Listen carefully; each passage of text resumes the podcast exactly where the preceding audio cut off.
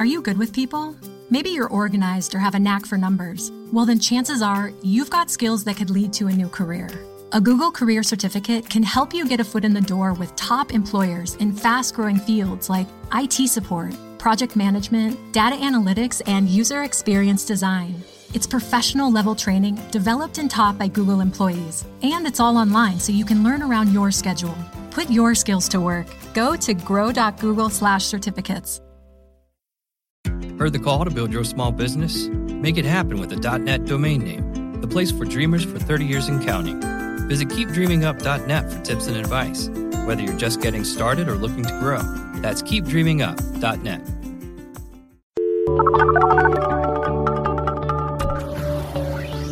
Hi, and welcome to our podcast, The Pollsters. I'm Margie O'Meara, Democratic pollster with the bipartisan firm Purple Strategies. And I'm Kristen Soltis Anderson, Republican pollster with the firm Echelon Insights. And each week we bring you the latest polls driving the news in politics, tech, entertainment, and pop culture. So we're so excited to have Christy Cork uh, with us today. Uh, Christy, you uh, are doing what a lot of us doing this dream of doing, which is leaving political polling behind and living in living in Paris. Is that where you are? I mean, it sounds pretty fabulous. Can you no, actually, I'm I'm in Nice, oh, in okay. southern France. Oh, that's even better. That's where I went on my honeymoon. Yeah, is it really? Sorry. Oh my gosh. So, um, right. So you've clearly, you've figured it out. So tell us a little bit about uh, what you're working on and why uh, you left political polling behind.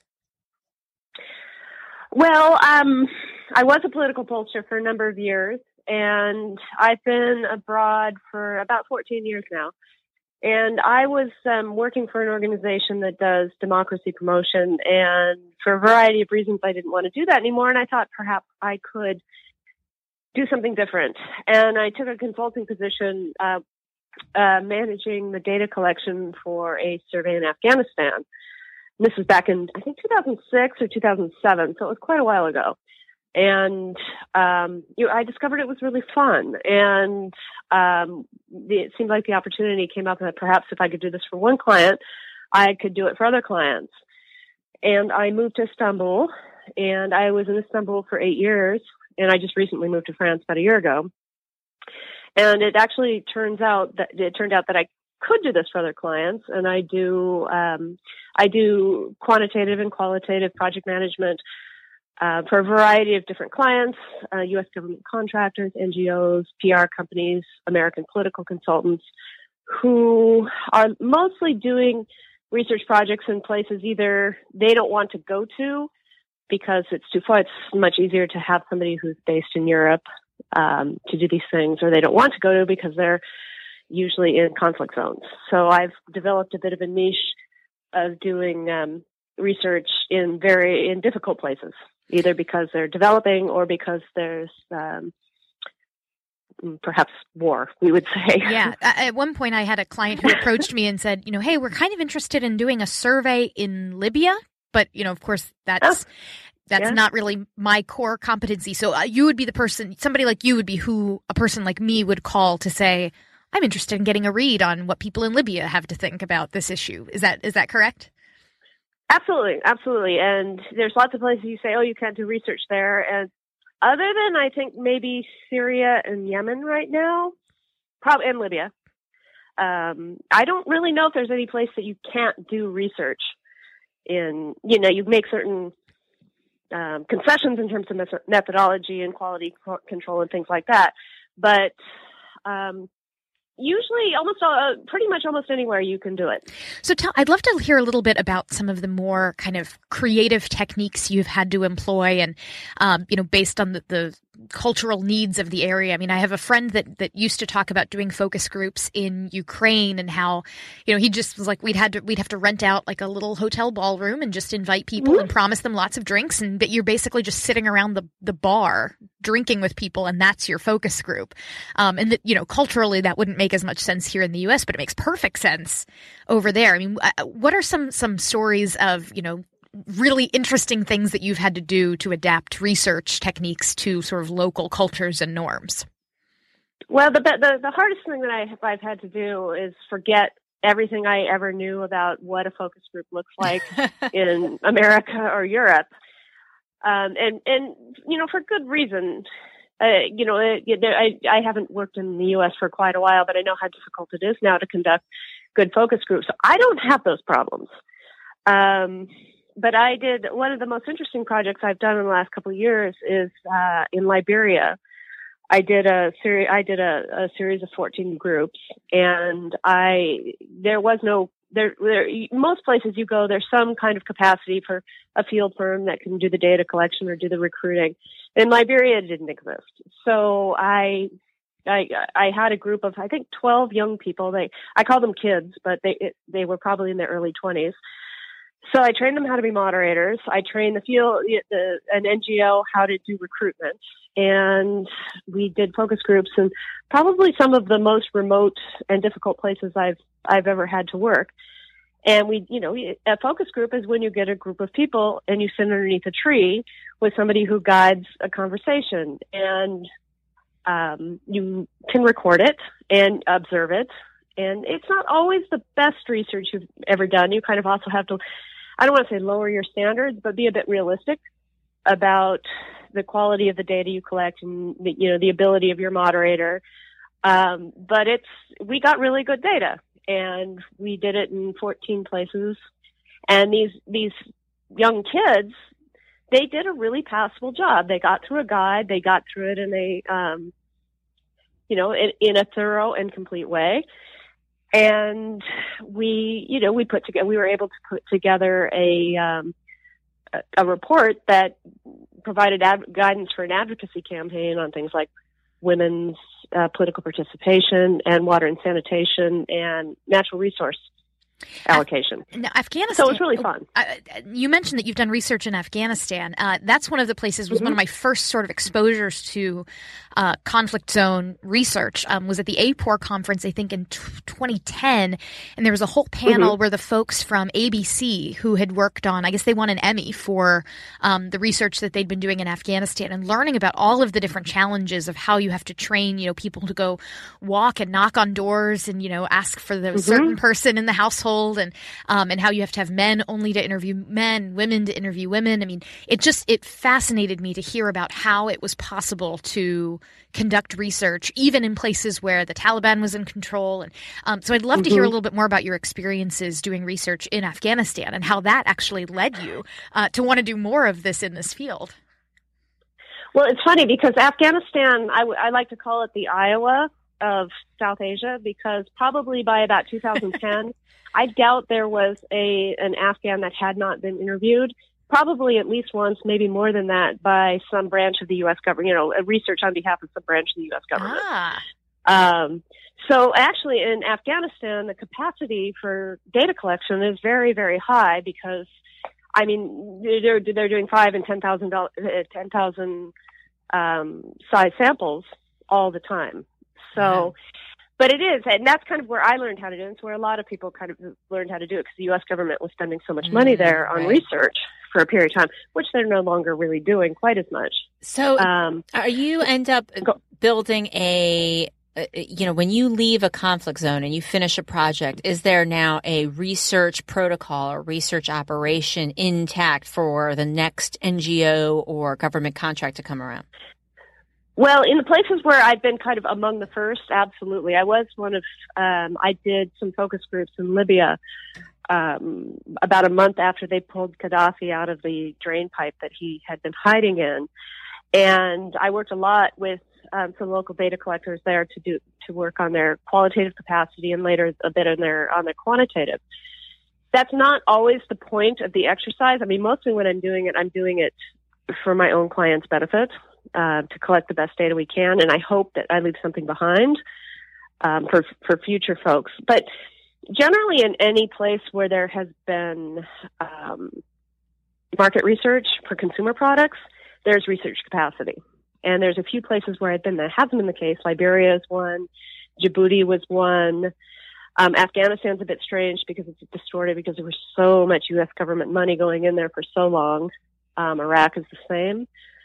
Um, Pakistan has ex- excellent data collectors. I don't need to do any trainings there because it's a big consumer market. So there's lots of um, market research firms doing very, you know, very good research in places like that. It's the small places where there's not big markets that um, are a little bit more challenging. And I do, I do end up doing a lot of training of data collectors, and I do a lot of quality control. I do, I train uh, focus group moderators. And I like to think that there's a lot of, I was trained using the RIVA method, so that's the one I use. So I think there's a lot of, you know, kind of RIVA trained moderators out in West Africa and North Africa.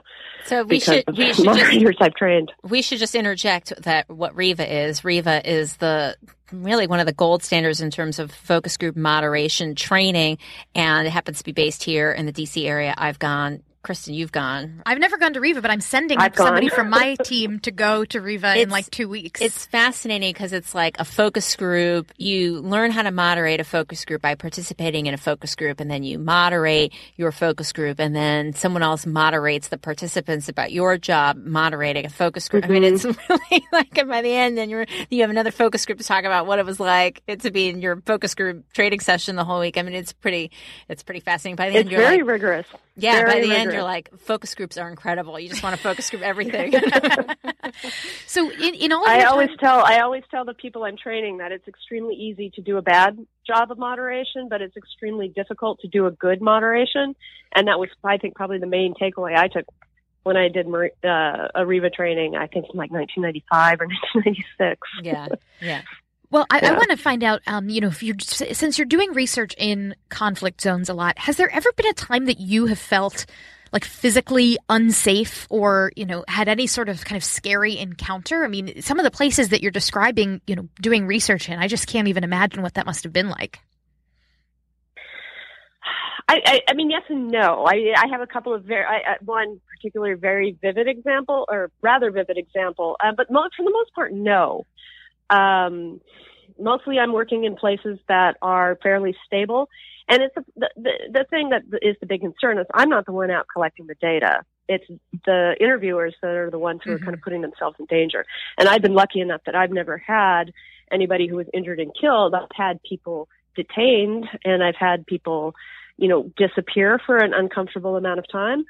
Um, but that's always kind of your worst nightmare. I've never myself felt like I've been in that situation. But when I, you know, the first project I did in Libya was right after the revolution, and it was amazing because, um, there we, we had the opportunity to do focus groups on people who no one had asked their opinion on any issue for forty years. And we didn't know how the focus groups were going to go, and we didn't know what they were going to say or how they would react or behave. And basically, they wouldn't shut up, is what we found. Right. Is you just couldn't. Everybody had to tell this story and how they felt about this enormous change that had gone through wow. their their country. And it was wonderful. It was amazing. And then I did I did a lot of work there, and that was two thousand eleven, I, two thousand twelve, and thirteen. And uh, the summer of two thousand thirteen is when things started kind of going downhill quite a bit. And I was there for a project.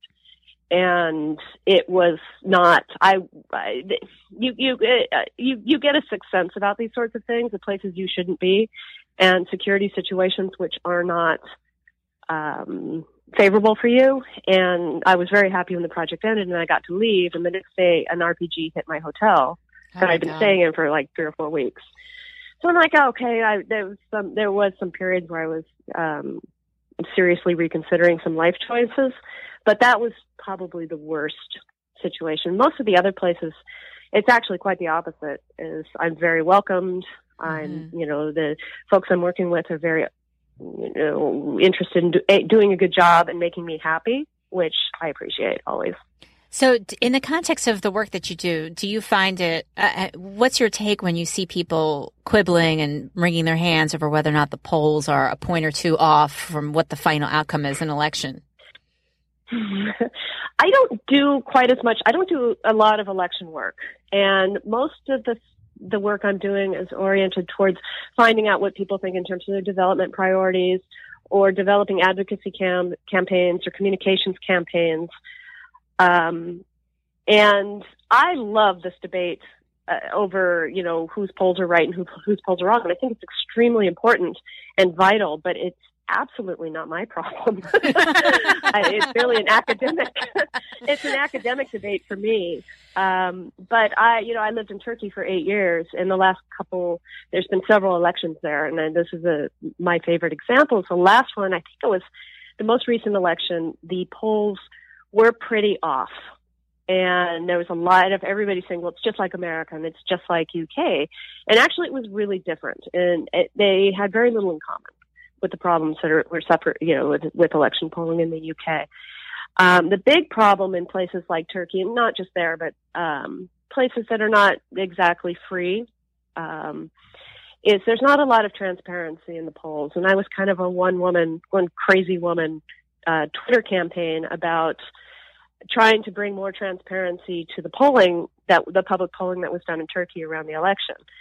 And I did blame the, you know, international media a lot for not reporting in any way critically about these, this data that was coming out. They wouldn't report the dates. They wouldn't report sample sizes, really basic information.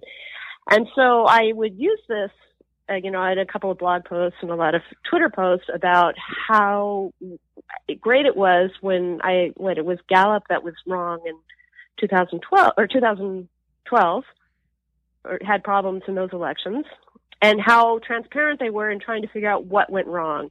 And I said, when pollsters are transparent and when they release their data sets and they release a lot of information about their methodology, it increases public confidence in polling, which is a problem that's, you know, that's, you know, you suffer in the U S, you suffer in the U K, and really a lot of other places, but for different reasons. And so I've always kind of, I've become kind of a big advocate for more transparency in in public polling. Well, there's um, there are sort not of not because. And I suspect there are two sides to that, right? That on the one hand, there's the transparency problem of, is this data real, or is this data being cooked by some way by, you know, government, you know, entities, mm-hmm. you know, because Absolutely. It's like, but then there's also, I mean, I'm always fascinated by this question of how do you do survey research in a place where we do not have the same sorts of freedoms that we may have in the West, where, pe- you know, do people feel comfortable saying, you know, this is what I feel? If you feel, if the government is pretty oppressive or the government does not love free speech, I mean, that's, that's the other side of, of the, the difficulty there in terms of getting good data in societies that are less than free. It absolutely, that's absolutely true. And however, I think a lot of cases it's a bit overstated. What I have found, and again, I'm saying this from the point of view that I think election polling is a bit different. And when you're talking about election polling in a place in Russia, that's a absolutely a, Putin's a, approval a, a rating, ninety-seven percent. Exactly, exactly. But you're measuring what you're measuring in a place like that. Is when you're talking about Putin's approval ratings or who would vote for Putin, you're talk you're basically measuring propaganda, and you're measuring to what degree people are, you know, are buying into this propaganda that it, when there's no independent source of information. Right. I'm uh, most of the work I do is not like that. We're asking people, you know, what's the biggest problem facing your community? What problems do you most want solved? And what I've found is that people who have never had their opinion asked about anything in their entire lives cannot wait to tell a pollster or an interviewer what they think. Right. And I love that. And I get really mad when people say, oh, they're, you know, oh, the respondents are lying, or people are not telling the truth. It's like, we have ways of measuring whether people are scared. And I do that a lot. I have a series of questions that I add to questionnaires at the end um, for the interviewer to record his or her impressions of the respondent and whether they're scared or whether they're reluctant to answer all the questions, some questions, whether there was somebody else in the room at the time. But in my experience, what I found is that people who are not asked their opinion on everything all the time can't wait to deliver some, you know, their, their views on politics even. Right. And you have to be careful. You really have to. It kind of it depends on the country, but in general, I would say that's what my experience has been. Yeah, no, I mean that's true here. I'm not surprised to hear that that's true in other places, particularly if yeah. they, if they they don't get over contacted the way people are here. Well, Christy, how can exactly. people how exactly. can people find more about you uh, on Twitter or elsewhere? How can people keep up with uh, what you're up to? Well, my I have a website. It's um, Quirk Global Strategies dot com. Um, that's where you can find out more about the work I do and the kind of clients I work for. I'm also on Twitter at C E Quirk, C E Q U I R K, um, in which I talk about a lot of different issues, but um, primarily oriented towards polling, and also things related to the former Soviet Union, Turkey, Middle East are kind of the geographical areas in which I have some interest and knowledge. Great. Well, thank you so much. This was really fascinating, and I'm so glad we got to talk today. No, I enjoyed it. I, you guys have a great, uh, a great podcast. Good work. Oh, thanks. Thanks. Thanks. Take care.